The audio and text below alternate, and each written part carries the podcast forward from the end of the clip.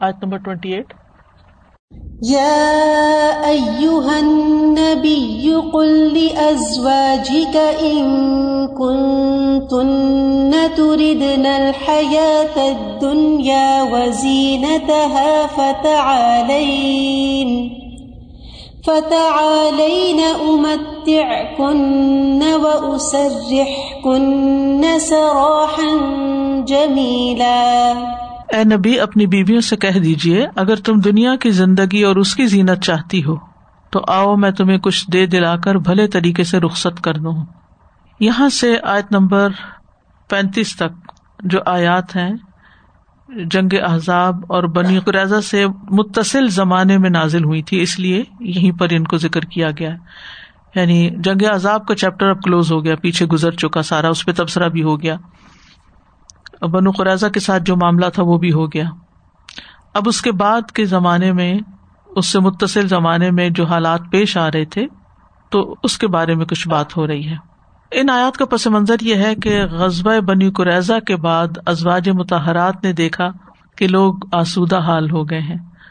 تو انہوں نے بھی رسول اللہ صلی اللہ علیہ وسلم سے اپنے نان نفقے میں اضافے کا مطالبہ کیا۔ لوگوں میں خوشحالی کیوں آ گئی تھی؟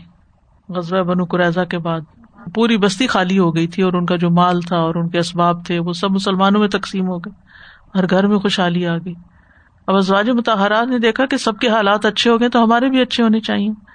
لہٰذا انہوں نے نبی صلی اللہ علیہ وسلم سے درخواست کی کہ ہمارا نان نفقہ بڑھایا جائے۔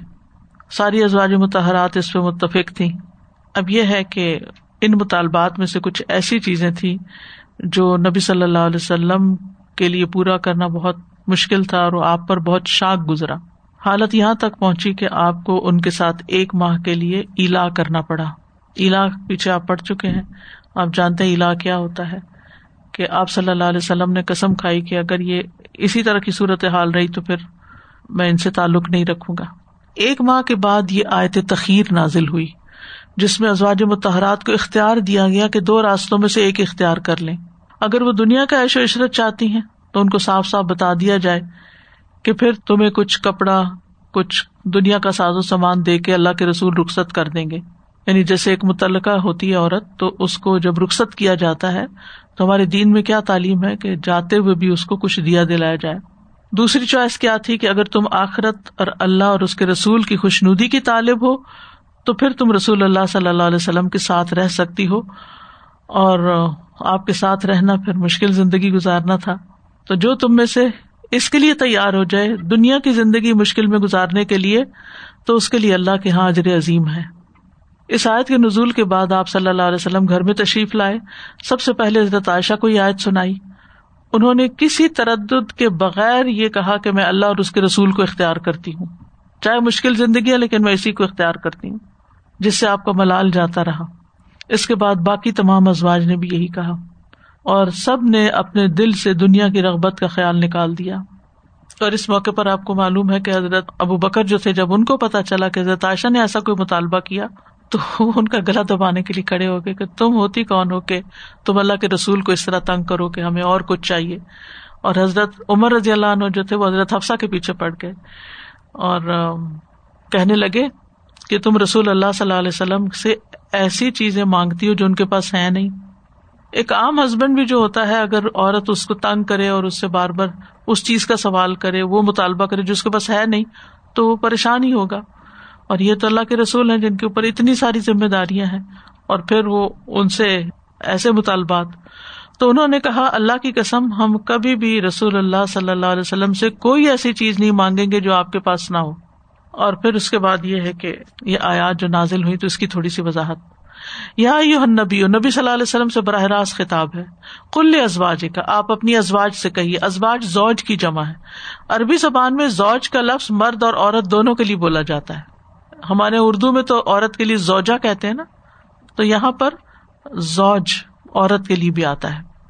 تو یہاں کل ازواج آپ کے ازواج سے کہیے۔ اس وقت نبی صلی اللہ علیہ وسلم کے نکاح میں نو ازواج تھی پانچ قریش سے تھی حضرت عائشہ، حضرت افسا حضرت ام حبیبہ، حضرت سودا اور ام سلم رضی اللہ عنہ بنو نذیر سے صفیہ بنت ہوئی ابن اختب، بنو ہلال سے میمونہ بنت حارث، بنو اسد سے زینب بنت جہش بن المستلق سے جواریہ بنت الحارث۔ تو ازواج متحرات نبی صلی اللہ علیہ وسلم سے دنیا کی ضرورت نہیں، زینت کا سامان چاہتی تھی۔ ایک ہوتی ہے ضرورت، جیسے کھانا پینا ہے، لباس ہے، چھت ہے۔ یہ ضرورت ہے۔ یعنی بیسک نیسیسٹیز جو ہوتی ہیں لائف کی۔ اور ایک ہوتا ہے اس سے اوپر پھر وانٹس شروع ہو جاتی اور پھر انسان کی لگژریس لائف کے لیے مزید ڈیزائر اس کی آگے آ جاتی ہیں۔ تو ہم سب جانتے ہیں کہ نبی صلی اللہ علیہ وسلم کے پاس یہ سب کچھ نہیں تھا۔ اور اس میں آپ دیکھیے کہ نبی صلی اللہ علیہ وسلم کے پاس جو کچھ آتا بھی تھا تو وہ جمع نہیں کرتے تھے۔ وہ اس کو آگے صدقہ کر دیتے تھے۔ کل کے لیے بچا کے نہیں رکھتے تھے۔ کیوں صدقہ کرتے تھے؟ کیونکہ عمومی طور پر مسلمانوں کی حالت ایسی تھی۔ جو لوگ مکہ سے ہجرت کر کے آئے تھے، وہ اپنے ساتھ تو کچھ بھی نہیں لائے تھے۔ قریش نے ان کو کچھ لانے نہیں دیا تھا۔ پیچھے سے ان کے مال، متا، تجارت، گھر، بار، ہر چیز پہ قبضہ کر لیا تھا۔ وہ اپنا سب کچھ پیچھے چھوڑ آئے تھے۔ مدینہ میں آئے تو انصار کے ساتھ ان کو پیئر کیا گیا تھا، ان کو، ان کا بھائی بنایا گیا تھا۔ تو وہ ان کے ساتھ کچھ کام کرتے تھے، لیکن ابھی تک بھی مسلمانوں کے معاشی حالات اچھے نہیں تھے۔ اس غزہ بنو قریضہ میں اگرچہ مال غنیمت ملا تھا، لیکن پھر بھی عمومی طور پر اتنا نہیں تھا کہ بہت زیادہ خوشحالی ہو۔ بہرحال آپ کی بیویوں نے جو خرچ مانگا، آپ کے لیے وہ بہت تکلیف دہ تھا، کیونکہ نبی کی بیویاں امت کے لیے ایک ایگزامپل ہے ورنہ امت کی عورتیں یہ کہہ سکتی ہیں کہ نبی کی بیویوں نے تو اتنے عیش و عشرت میں زندگی گزاری اور ہم غریب ہوتے ہوئے اسلام کیسے قبول کریں یا نماز روزہ کیسے کریں، ہمارے پاس تو وقت نہیں کیونکہ ہمیں تو دنیا کے کام کرنے ہوتے ہیں، اپنی کمائی کی فکر کرنے۔ آج ہیں ایسے بہت سارے لوگ۔ اگر آپ ان کو کہیں تو کہتے ہیں ہمارے پاس ٹائم نہیں ہے نماز پڑھنے کا۔ ہمارے پاس کھانے کو نہیں ہے، آپ نماز پڑھنے کو کہتے ہیں۔ فرمایا فتح ہی نہ امت کرنا آپ ان کو کہیے، آؤ، میرے پاس آؤ۔ میں تمہیں کچھ مال متا دے دیتا ہوں، جس سے تمہیں دنیا کا وقتی متا ہوتا ہے، دنیا کا وقتی فائدے کی چیز۔ اس سے دنیا کے فائدے تمہیں مل جائیں گے۔ اور لیکن پھر تم میرے گھر میں نہیں رہ سکتی۔ وہ اسر کنہ سراہن جمیلا، اور میں تمہیں خوبصورتی کے ساتھ رخصت کر دیتا ہوں۔ کسی ناراضگی کے ساتھ نہیں، کسی ڈانٹ ڈپٹ کے ساتھ نہیں اچھے طریقے سے۔ اسرح کنہ کا لفظ جو نا، یہ سرح سے حسین راہا۔ یہ ایک قسم کا پھلدار درخت ہے۔ اس کا واحد سرحتن ہے۔ سرحت البل کا مطلب ہوتا ہے اونٹ کو درخت چرانے کے بعد چراگاہ میں چرنے کے لیے کھلا چھوڑ دیا جائے۔ ولا کمفی ہا جمال نہ تری ہوں نہ نہ تسرا ہوں تمہارے لیے جانوروں کے چرنے میں خوبصورتی ہے جب تم شام کو چرا کے لاتے ہو اور جب صبح کے وقت لے جاتے ہو۔ چرواہے کو سارح بھی کہا جاتا ہے۔ شپٹ جو ہوتا ہے۔ اور تصریح کا لفظ طلاق دینے کے معنی میں بھی استعمال ہوتا ہے۔ او تصریح ہوں بے احسان۔ یعنی جس طرح مالک اپنے جانوروں کو کھلا چھوڑ دیتا ہے چرنے کے لیے، ایسے ہی طلاق کے بعد مرد عورت کو اپنی گرا سے کھول دیتا اب جو جی چاہے عورت کرے۔ کیونکہ جب تک وہ شادی میں ہوتی ہے، اس کو ہسبینڈ کی اجازت سے کام کرنے ہوتے ہیں۔ لیکن جب طلاق ہو جاتی ہے، تو پھر وہ اپنی مرضی سے جو جی چاہے کرے۔ اور یہاں پر یہ جو فرمانا اسر کنہ سراہن جمیلا مطلب یہ ہے کہ میں تمہیں اچھے طریقے سے آزاد کروں گا، طلاق دوں گا۔ کوئی دشمنی نہیں ہوگی، کوئی بوگز نہیں ہوگا، کوئی بائیکاٹ نہیں ہوگا۔ اور اس کا فائدہ کیا ہوتا ہے؟ سراہن جمیل، مثلاً ہسبینڈ وائف کے بیچ میں نہیں بن رہی، تو ضروری نہیں کہ لڑ جھگڑ کے اور گالی گلوچ کے ساتھ اور برا بلا کہہ کے اور بد دعائیں دے کے اور بد اخلاقی اور بدتمیزی کے ساتھ ایک دوسرے سے الگ ہو نہیں، اچھے طریقے سے مفاہمت کے ساتھ بھی الگ ہو سکتے ہیں، جس کا یہاں ذکر کیا جا رہا ہے۔ کیونکہ عموماً کیا ہوتا ہے؟ بہت سارے لوگ طلاق دینے کے بعد بھی پیچھا نہیں چھوڑتے۔ پھر بھی خبر رکھتے ہیں اور کوئی نہ کوئی الزام تراشی اور دوسرا نکاح نہیں ہونے دیتے عورت کا۔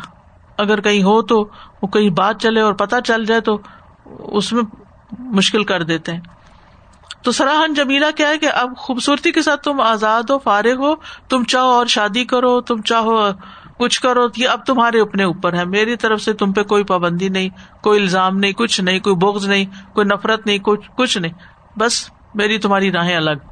یہ ہے سراہن جمیلا اور قرآن نے یہی تاکید کی ہے کہ امسا کم بے معروف او تصریح بے احسان یا تو بیوی کو اچھے طریقے سے رکھو، اسے مارو پیٹو نہیں، اس کے ساتھ اچھا سلوک کرو، یا پھر خوبصورتی کے ساتھ اس کو الگ کر دو۔ تو یہاں نبی صلی اللہ علیہ وسلم کو بلند اخلاق اپنانے کا حکم دیا گیا ہے۔ کہ آپ خوش دلی کے ساتھ بغیر برا بھلا کہے، شرح صدر کے ساتھ چاہے حالات نامناسب ہیں، مطالبہ نامناسب ہے، لیکن آپ اچھے طریقے سے فارغ کریں۔ تو بہرحال آپ صلی اللہ علیہ وسلم نے ازواج کو یہ چوائس دی اور انہوں نے اس چوائس میں آخرت کو ترجیح دی اور طلاق والے راستے کو اختیار نہیں کیا۔ تو اس آئے سے بھی پتہ چلتا ہے کہ وہ المومنین کی بہت بڑی فضیلت ہے، کیونکہ انہوں نے دنیا کے اوپر دین کو اور آخرت کو اللہ اور رسول کو ترجیح دی تھی۔ تو وہ ہمارے لیے ایک بہترین رول ماڈل ہے اور اس میں نبی صلی اللہ علیہ وسلم کے بھی اخلاق کے کامل ہونے کا پتہ چلتا ہے کہ آپ نے کیا فرمایا تھا۔ کتنا خوبصورت جملہ ان کن تن تو ردن الحیات دنیا و زینت نہ امت کنہ سر کنہ سراہن جمیلا۔ اس کو امیجن کرے آپ کو دنیا چاہیے۔ اٹس یور چوائس ٹھیک ہے۔ آپ جا سکتی ہیں۔ میں تمہیں اچھے طریقے سے کچھ دیر دلا کے رخصت کر دوں گا۔ تم فارغ ہو، اب اس کے بعد دنیا حاصل کرنے کے لیے جو چاہو کرو۔ پچھلی آیت میں کیا کہا گیا تھا؟ لقت القم فی رسول اللہ عصمت الحسن اللہ کے رسول صلی اللہ علیہ وسلم میں تمہارے لیے خوبصورت نمونہ ہے۔ کیا آج کوئی مرد بھی اس طریقے سے طلاق دیتا ہے؟ کنہ سراہن جمیلا۔ کے اختلاف ہے، نہیں بن رہی، مزاج الگ ہے، ایک دوسرے کی ایکسپیکٹیشن پہ پورے نہیں اتر رہے۔ اچھے طریقے سے گڈ بائی کر دو۔ لوگوں کے مزاج الگ الگ ہوتے ہیں۔ ضروری نہیں ہوتا کہ ہر شادی کامیاب ہو۔ بہت دفعہ علیحدگی کی ضرورت پیش آ جاتی ہے۔ لیکن اس میں اپنے ایمان کو بچانے کی ضرورت ہوتی ہے تقوا کے طرف جانے کی ضرورت ہوتی ہے کہ دوسرے فریق کے اوپر الزام تراشی نہ ہو، بہتان بازی نہ ہو اور اس کو خواہ مخواہ میں ستایا نہ جائے، بلکہ اچھے طریقے سے فارغ کیا جائے۔ نبی صلی اللہ علیہ وسلم کی گھریلو زندگی کا بھی یہاں پتہ چلتا ہے کہ آپ ہمیشہ آخرت کو دنیا پر ترجیح دیتے تھے۔ مال غنیمت میں آپ کا خمس تھا ون ففتھ تھا۔ اس پہ آپ کا اختیار تھا۔ لیکن اس کے باوجود وہ سارا آپ ضرورت مندوں پہ خرچ کر دیتے، جس کے نتیجے میں گھر میں تنگی ترشی ہوتی۔ یعنی جو آپ کو اللہ کی طرف سے حق تھا لینے کا، اس کو آپ چاہتے اپنی بیویوں پہ بانٹتے تو بہت خوشحال زندگی ہو سکتی تھی۔ لیکن وہ بھی آپ پھر مسلمانوں کی ضروریات پہ خرچ کر دیتے تھے۔ حضرت عمر کہتے ہیں، میں آپ صلی اللہ علیہ وسلم کے پاس گیا۔ آپ ایک چٹائی پر لیٹے ہوئے تھے، میں بیٹھ گیا۔ آپ نے اپنا طے بند اپنے قریب کیا۔ کوئی دوسرا کپڑا آپ کے پاس نہ تھا۔ اس چٹائی کا نشان آپ کی کمر پہ پڑا ہوا تھا۔ میں نے اپنی نگاہ رسول اللہ صلی اللہ علیہ وسلم کے کمرے کی طرف دوڑائی، دیکھا کہ کیا کچھ رکھا ہوا ہے۔ دیکھا تو ایک مٹھی بھر جو شاید ایک سا ہوں گے۔ تھوڑی سی کیکر کی چھال کمرے کے کونے میں تھی۔ ایک پرانی مشک لٹک رہی تھی۔ دیکھ کے میری آنکھوں سے بے اختیار آنسو آ گئے۔ آپ نے فرمایا، خطاب کے بیٹے کیوں رو رہے ہو؟ میں نے ارض کیا، اللہ کے نبی، میں کیوں نہ رو یہ بوریا آپ کے مبارک پہلو میں نشان ڈالے ہوئے۔ اور آپ کا کمرہ وہ ہے جسے میں دیکھ رہا ہوں۔ اور کیسے اور کسرا کو دیکھیے، کیسے باغوں اور نہروں میں رہتے ہیں۔ حالانکہ آپ اللہ کے نبی اور اس کے چنے ہوئے۔ اور اس پر آپ کا توشہ خانہ یہ۔ آپ نے فرمایا، اے خطاب کے بیٹے، کیا تو اس پہ راضی نہیں کہ ہمیں آخرت ملے اور ان کو دنیا؟ میں نے کہا، کیوں نہیں؟ آج آپ دیکھیں کہ امت کا حال یہ ہے کہ نبی صلی اللہ علیہ وسلم کی تو خیر اعلیٰ ترین مثال ہے، لیکن ہم دنیا کے جس بھی لیول پر ہوتے اس پہ راضی نہیں ہوتے، اس سے آگے آگے آگے۔ اور اس میں ہماری عبادت متاثر ہو، ہماری دین متاثر ہو، ہمارا کچھ ہو، ہم کرنے کو تیار ہو جاتے ہیں۔ کہ اور دنیا مل جائے، چاہے نماز وقت پہ پڑھے یا نہ پڑھے چاہے روزے رکھ سکیں یا نہ رکھ سکیں، چاہے ہم اپنا لباس یا سنتوں کی پیروی کر سکیں یا نہ کر سکیں تو ہمیں ضرور سوچنا چاہیے کہ ہم کس قیمت پر دنیا حاصل کر رہے ہیں اور کس قیمت پر اپنے بچوں کو ہم نے دنیا کے لیے لگا دیا ہے اور دین میں ان کا کچھ بھی حصہ نہیں چھوڑا۔ تو نبی صلی اللہ علیہ وسلم کی ترجیحات کیا آتی ہیں اور ہماری ترجیحات کیا؟ میں یہ نہیں کہتی کہ آپ سب کچھ چھوڑ کے آپ راہب بن جائیں دنیا چھوڑ کے نکل جائیں، لیکن کہیں تو اسٹاپ لگائیں کہ باقی وقت اللہ کے لیے ہو، کچھ وقت ہمارا دین کے لیے بھی ہو۔ یہاں رہتے ہوئے ہمیں جواب دہی کرنی ہوگی کہ ہم نے اپنے آس پاس کے لوگوں کو دین کے بارے میں کچھ بتایا یا نہیں؟ اور یہ بتانے میں ضروری نہیں کہ منہ سے بول کے بتائیں ہمارا حال ہو لیا ہمارا معاملہ، ہمارا طرز عمل، وہ بھی کاؤنٹ کرتا ہے۔ اگر ہم دیکھنے میں ہی مسلمان نظر نہیں آتے اور اپنے نام ہی بدل دیے ہم نے، ان کے پروننسیشن ہی بدل دیے، تو پھر کون ہم سے پوچھے گا کہ اسلام کیا ہے؟ حضرت عمر کہتے ہیں کہ بنو نذیر کے باغات وغیرہ ان امبال میں سے تھے جن کو اللہ تعالیٰ نے اپنے رسول کو بغیر لڑے دے دیا تھا۔ یہ خاص طور پر آپ ہی کے تھے، جن میں سے آپ اپنی ازواج کو سالانہ نفقے کے طور پر بھی دیتے تھے اور باقی ہتھیار اور گھوڑوں پہ خرچ کرتے تاکہ اللہ کے راستے میں ہر وقت جہاد کے لیے تیار رہے یعنی ان کا مال اس کام میں استعمال ہوتا تھا۔ پھر ازواج متحرات کے گھر جو تھے، داؤد بن کیس کہتے میں نے ازواج نبی کے حجروں کو دیکھا، یہ کھجور کی چھڑیوں کے تھے، گھاس سے ڈھکے ہوئے تھے۔ میرا خیال ہے حجرے کی چوڑائی دروازے سے دیوار تک چھ سات ہاتھ ہوگی۔ لمبائی اندر سے دس ہاتھ اور بلندی سات اور آٹھ کے بیچ میں اور اس کے قریب قریب۔ میں حضرت عائشہ کے دروازے پہ کھڑا ہوا یہ دروازہ مغرب کی طرف تھا۔ حضرت حسن بصری کہتے ہیں، میں عثمان بن عفان کے عہد خلافت میں ازواج نبی کے گھروں میں جایا کرتا تھا کہ حضرت ام سلم نے ان کو پالا تھا نا۔ تو میں اپنے ہاتھوں سے ان کی چھتوں کو چھو لیتا تھا۔ اتنے لو سیلنگس تھی پھر اسی طرح کھانے پینے میں بھی بعض اوقات مہینہ مہینہ گزر جاتا، چولہا نہ جلتا، روٹی سالن کم ہی میسر ہوتا۔ اور اسی طرح آپ کے وفات کے وقت گھر میں کوئی ایسی چیز نہیں تھی جو کسی جگر والے جاندار کی خوراک بن سکتی ہو۔ ہاں کچھ جو تھے جو تاک میں رکھے ہوئے تھے۔ حضرت عائشہ کہتی ہے میں انہیں سے کھاتی رہی، یہاں تک کہ کافی عرصہ گزر گیا۔ پھر میں نے انہیں ناپ لیا تو وہ ختم ہو گئے۔ پہلے وہ ویسے ہی وہاں سے نکال لیتی تھی بغیر تولے، بغیر ناپے ضرورت کے مطابق۔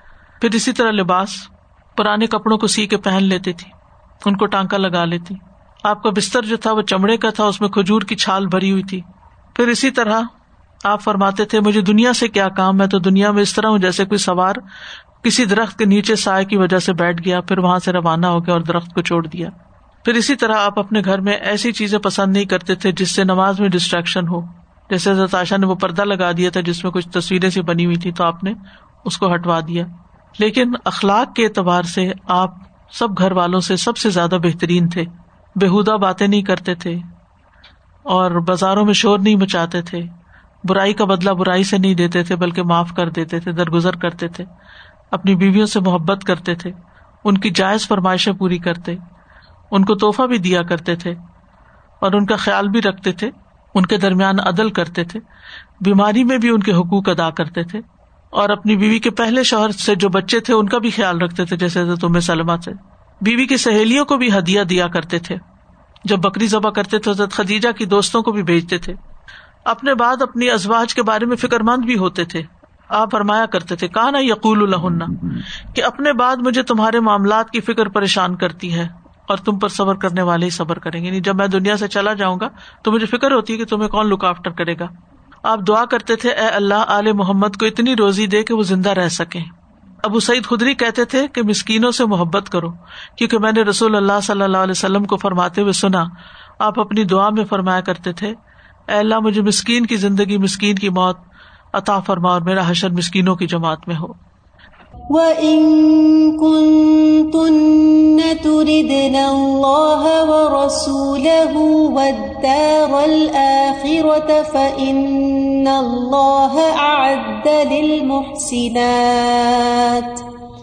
فَإِنَّ اللَّهَ أَعَدَّ لِلْمُحْسِنَاتِ مِنكُنَّ أَجْرًا عَظِيمًا اور اگر تم اللہ اور اس کا رسول اور آخرت کا گھر چاہتی ہو، تو اللہ نے تم میں سے نیکوکاروں کے لیے بہت بڑا اجر تیار کر رکھا ہے۔ یعنی اگر تم اللہ کی رضا، رسول صلی اللہ علیہ وسلم کی رضا اور آخرت کے گھر کی طلب گار ہو، جیسے حضرت آسیہ نے کہا تھا، رب ابن لی اندا کا بئی تنفل جنا تو جو تم میں سے نیک کام کرے گی، اس کے لیے اللہ نے اجر عظیم تیار کر رکھا ہے۔ یعنی دنیا کی سختی کی پرواہ نہ کرو، آخرت کی فکر کرو۔ ان اللہ عدل المحسنات اللہ نے تیار کر دیا، تیار کر رکھا۔ اللہ تعالیٰ نے ان کو محسنات کہا، نیک عورتیں۔ اور پھر یہ کہ اس میں نبی صلی اللہ علیہ وسلم کی بیویاں تو ہیں ہی، لیکن ساتھ جو بھی محسنات ہوں، جو بھی نیک عورتیں ہوں، ان سب کے لیے خوشخبری ہے اس میں کہ اللہ نے وہاں ان کے لیے آخرت کا گھر تیار کر رکھا ہے۔ بعض اوقات دنیا میں تنگی سختی ہوتی ہے گھروں میں ہسبینڈ پوری طرح نان نفقہ نہیں دیتے، یا زندگی کی سہولتیں نہیں ہوتی، یا اتنا وقت نہیں بچتا کہ انسان دنیا کی عیش و عشرت کر سکے۔ تو پھر اس صورت میں انسان اگر اپنی نیکی اور تقوا کی وجہ سے اللہ کو راضی کرتا ہے، تو یہ دنیا تو جلدی ختم ہو جائے گی، باقی رہ ہی نہیں سکتی۔ لیکن آگے ہمیشہ ہمیشہ کے لیے، اس کے لیے بلند درجات ہیں۔ تو ازواج متحرات نے آخرت کی زندگی کو ترجیح دی۔ اور پھر ان کے اندر بھی وہی اخلاق آیا جو نبی صلی اللہ علیہ وسلم کے اندر تھا۔ عطا کہتے ہیں کہ حضرت معاویہ نے حضرت عائشہ رضی اللہ تعالیٰ عنہا کی طرف ایک ہار بھیجا جو ایک لاکھ درہم کا تھا۔ اتنا مہنگا۔ کیونکہ وہ مختلف جگہوں سے جو فتوحات ہوتی تھی، وہاں سے چیزیں آتی تھی تو وہ تقسیم کرتے تھے۔ لوگوں میں حضرت عائشہ کو بھی بھیج دیا انہوں نے۔ انہوں نے اس کو امہات المومنین میں اپنی سوکنوں میں تقسیم کر دیا۔ اور وہ کہتے ہیں کہ حضرت عائشہ رضی اللہ عنہا نے ستر ہزار کا صدقہ کر دیا۔ حالانکہ وہ اپنی کمیز کے ایک طرف پیبند لگاتی تھی۔ اپنے لیے کچھ نہیں بنایا، تقسیم کر دیا۔ اصل میں بات یہی ہے کہ آپ کے دل میں بڑی کیا چیز ہے؟ دنیا بڑی ہے یا آخرت بڑی ہے؟ تو جب جس کے دل میں آخرت بڑی ہو جاتی ہے نا، پھر اس کو کچھ بھی قربان کرتے ہوئے کچھ مشکل نہیں لگتی۔ پچھلے دنوں میں شیخ ابن اسامین کے بارے میں پڑھ رہی تھی کہ ان کو کسی نے گاڑی دی، بالکل نئی۔ تو ان کے ہاتھ میں چابی ابھی رکھی ہوئی تھی تو اتنے میں ایک طالب علم آ گیا۔ کلاس لے رہے تھے، لے رہے تھے، اس کے بعد طالب علم آ گیا۔ تو اس نے آ کے شیخ کو کہا کہ میری شادی ہے، آپ اس پر آئے تو انہوں نے وہ چابی اس کو پکڑا دی۔ جاؤ، میں نہیں آ سکتا، مصروف ہوں۔ یہ گاڑی تمہاری شادی کا تحفہ ہے۔ حالانکہ ان کے اپنے پاس گاڑی نہیں تھی۔ یہ اخلاق کب آتا ہے؟ دوسروں کو ترجیح دینا کب آتا ہے؟ جب انسان کو پتا ہو کہ یہ چابی میں اس کو نہیں دے رہا، اپنے رب کے ہاتھ میں دے رہا ہوں اور وہ مجھے لوٹائے گا، دنیا میں بھی دے گا اور آخرت میں بھی دے گا۔ یہ مجھے واپس مل کے رہے گا۔ یہ تو صرف وقتی طور پہ میرا امتحان ہے، ٹیسٹ ہے کہ میں اپنے ہی پاس رکھتا ہوں یا کسی کو دیتا ہوں۔ تو جب انسان کے اندر یہ اخلاق آتا ہے نا، تو پھر بخل نکل جاتا ہے اس کے اندر۔ اس کو پتا آخرت ہے، آگے آ رہی ہے، وہاں سب کچھ مل جانا ہے۔ فکر کس بات کی ہے؟ ہلکا کرو دنیا کو، کم کرو اس کو۔ جہاں ہمیشہ کے انجوائےمنٹ ہے، جہاں ہمیشہ کے فائدے ہیں، اس کے لیے تیاری کرو۔ پھر اسی طرح اروا بن زبیر کہتے ہیں کہ عبداللہ بن زبیر حضرت عائشہ کے ہاں نبی صلی اللہ علیہ وسلم اور ابو بکر کے بعد تمام لوگوں سے زیادہ محبوب تھے۔ یعنی جو ان کے بانجے تھے نا، حضرت اسما کے بیٹے۔ وہ بھی حضرت عائشہ کے بڑے خدمت گزار تھے۔ کیونکہ نبی صلی اللہ علیہ وسلم تو فوت ہو چکے تھے، تو پھر بھانجے جو تھے وہ ان کو ٹیک کیئر کرتے۔ حضرت عائشہ کی عادت تھی کہ ان کے پاس جو رسک اللہ کی طرف سے آتا، اس میں سے کچھ نہ رکھتی، سارا صدقہ کرتی۔ ابن زبیر نے کہا، انہیں ام المومنین کو اس قدر خرچ سے روک دینا چاہیے۔ اس پر حضرت عائشہ نے فرمایا، وہ میرے ہاتھ پہ پابندی لگانا چاہتا ہے۔ اب اگر میں نے ان سے بات کی تو مجھ پہ نظر واجب ہے۔ یعنی ان سے بائک آؤٹ کر لیا کہ تم خبردار جو مجھے روکو کہ میں صدقہ نہ کروں۔ اور میں ذرا کہتی ہے کہ ابن زبیر نے حضرت عائشہ کی طرف دو بوریوں میں مال بھیجا جو ایک لاکھ تھا۔ انہوں نے ایک تھال منگوایا اور اس دن وہ روزے سے تھی اور سارا مال لوگوں میں تقسیم کیا۔ کہتی ہیں، جب شام ہوئی تو انہوں نے کہا، اے لونڈی، افطاری کے لیے کچھ لاؤ یعنی خادمہ سے کہا کہ افطاری کے لیے کچھ لاؤ۔ خادمہ کہتی ہیں کہ اے ام المومنین، کیا یہ ممکن نہ تھا کہ آپ نے جو مال خرچ کیا، اس میں سے ایک دن ہم اپنی افطاری کے لیے گوشت خرید لیتی؟ انہوں نے کہا، مجھ پہ سختی نہ کرو، اگر تم مجھ سے ذکر کرتی تو میں ایسا کر لیتی۔ یعنی اب مجھے مت نصیحتیں کرو، پہلے اگر وہ یاد کرا دیتی تو میں رکھ لیتی۔